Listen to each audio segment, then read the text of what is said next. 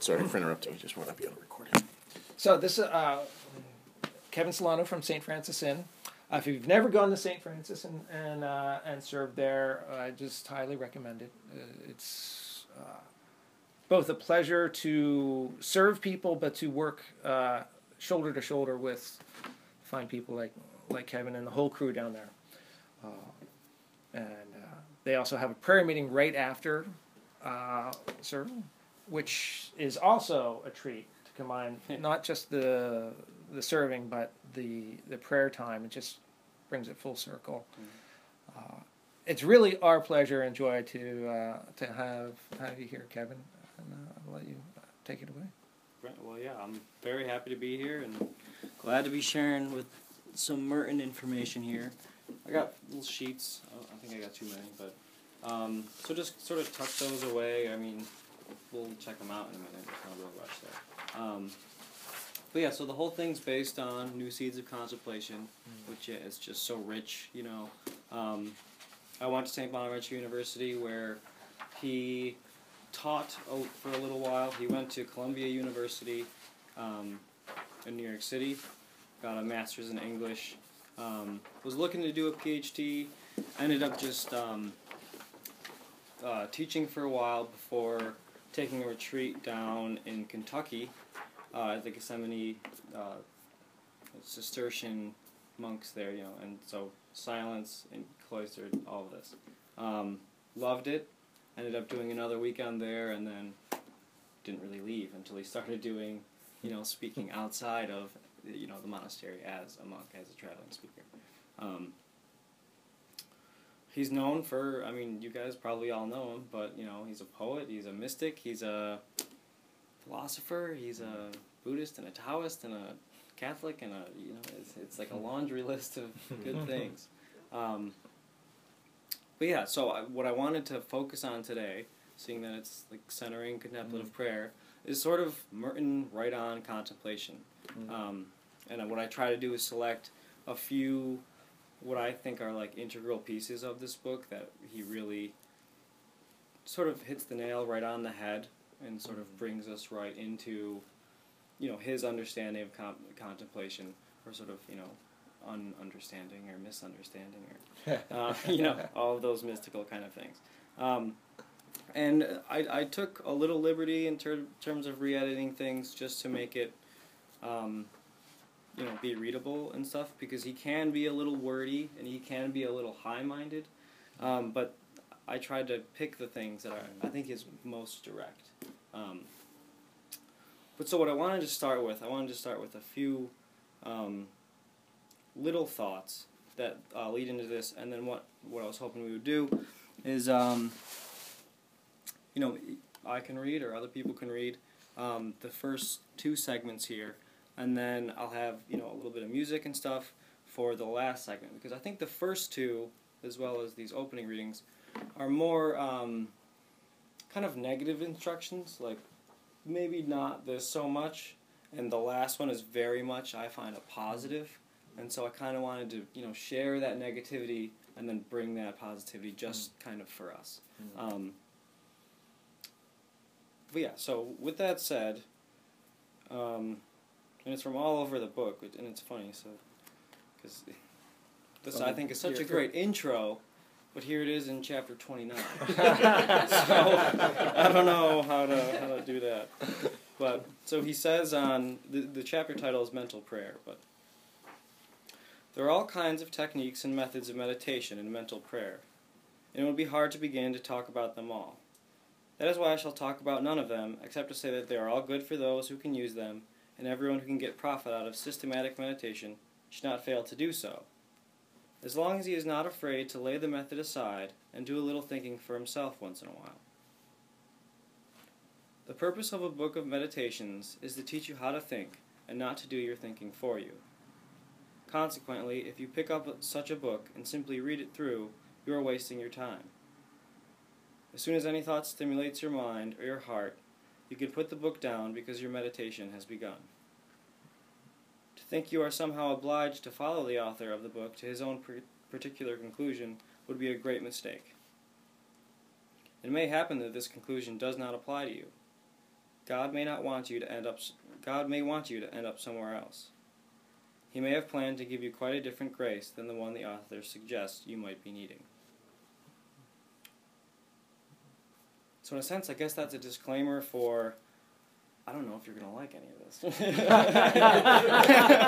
but it's kind of my stuff through you know his stuff through me for you, ending up hopefully back at your stuff. Um, but yeah, so um, I guess yeah, that's my little disclaimer. Um, but so I, I'd like to read a little intro here. Is there people that are willing? I realize it's kind of small font. I didn't realize, but the light's pretty good here. Anybody who wants to read the first and second one? I'll go ahead and read the, the, just the whole thing, just the, Yeah, the just three- the the three little three paragraphs. the Wait, secret. wait, hold on, sorry. Oh, okay, sure. So you're number one. I got Okay. a little thing right that Okay. leads into it. Sorry. Anybody for number two? Number two. Okay, cool. Um, but yeah, so sort of why I chose these things. Mainly the first one, I and that one's first because it starts with the secret of interior peace is. I mean, how do you not like? As soon as I read that, I was like, "Oh, biggest earmark ever." Okay. If he's giving me some secrets, I'm, I'm going to town with those. Um, but yeah, so I, I sort of wanted to start with that one, and the second piece, again, is actually in a different earlier spot in the book, but I think it dovetails very nicely. Um, and then yeah, I'll, I'll have the the reading, and you know, feel free to reread the things, or you know, but mainly focus on that last one, uh, especially for carrying that into our, our later. and we can we can we can transition right into meditation from that if you want. Uh, if That that would be cool. We could Yeah. do another, you know, we could do a gospel in between the two. What I was trying to find was the passage, and it only said it was from St. Luke, so I couldn't, you know, I was like, oh, where's of all times not to have a scripture reference, um, where you know he was sort of doing the roulette thing and landed on, you know, thou shalt, you know, be silent or whatever, and then he was like, well, I'm being a monk now, and so I thought that would have been good to find, but I couldn't find it. Um, but anyways, um, no, I think it would be good to do the roulette thing. I'm I'm, I'm always a sort of a fan of that. So. Yeah, okay. We'll, we'll do a gospel somewhere in the gospel for Okay. roulette.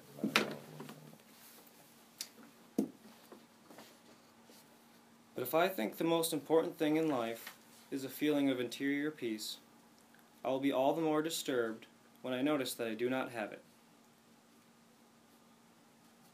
And since I cannot directly produce that feeling in myself whenever I want to, the disturbance will increase with the failure of my efforts. Finally, I will lose my patience by refusing to accept the situation, which I cannot control, and so I will let go of the one important reality union with the will of God, without which true peace is completely impossible.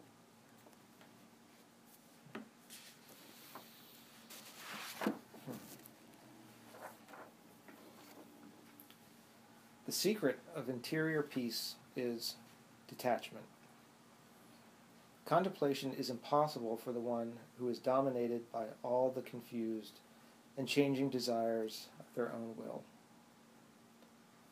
And even in those desire, if those desires reach out for the good things of the interior life, for contemplation, for peace, for the pleasures of prayer, if they are no more than the natural and selfish desires that will make contemplation difficult, uh, they will make contemplation difficult and even impossible.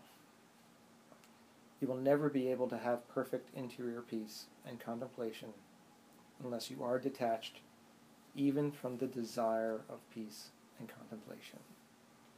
You will never be able to pray perfectly until you are detached from the pleasures of prayer. If you give up all these desires and seek only one thing, God's will, He will give you contemplation and peace, even in the middle of labor and conflict and trial.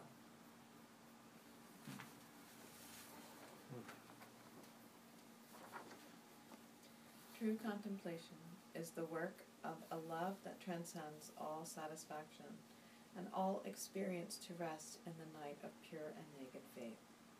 Faith brings us so close to God that it may be said to touch and grasp Him as He is, though in darkness.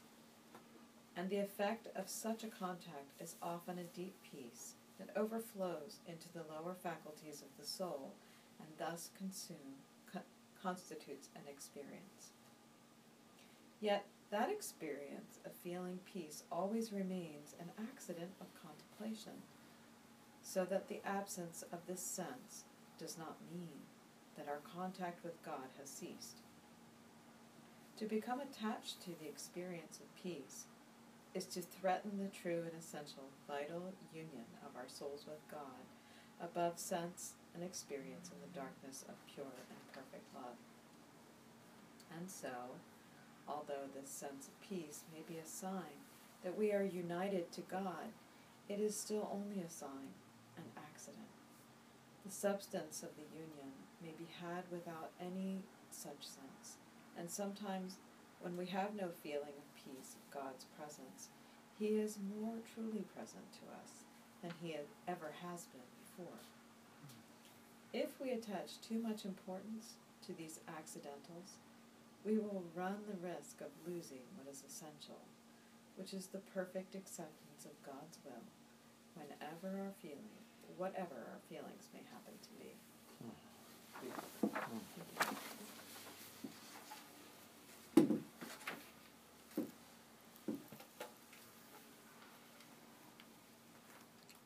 So I got a little five minute song, um, and you know, feel free to dive into that last reading or you know come back to the other readings. But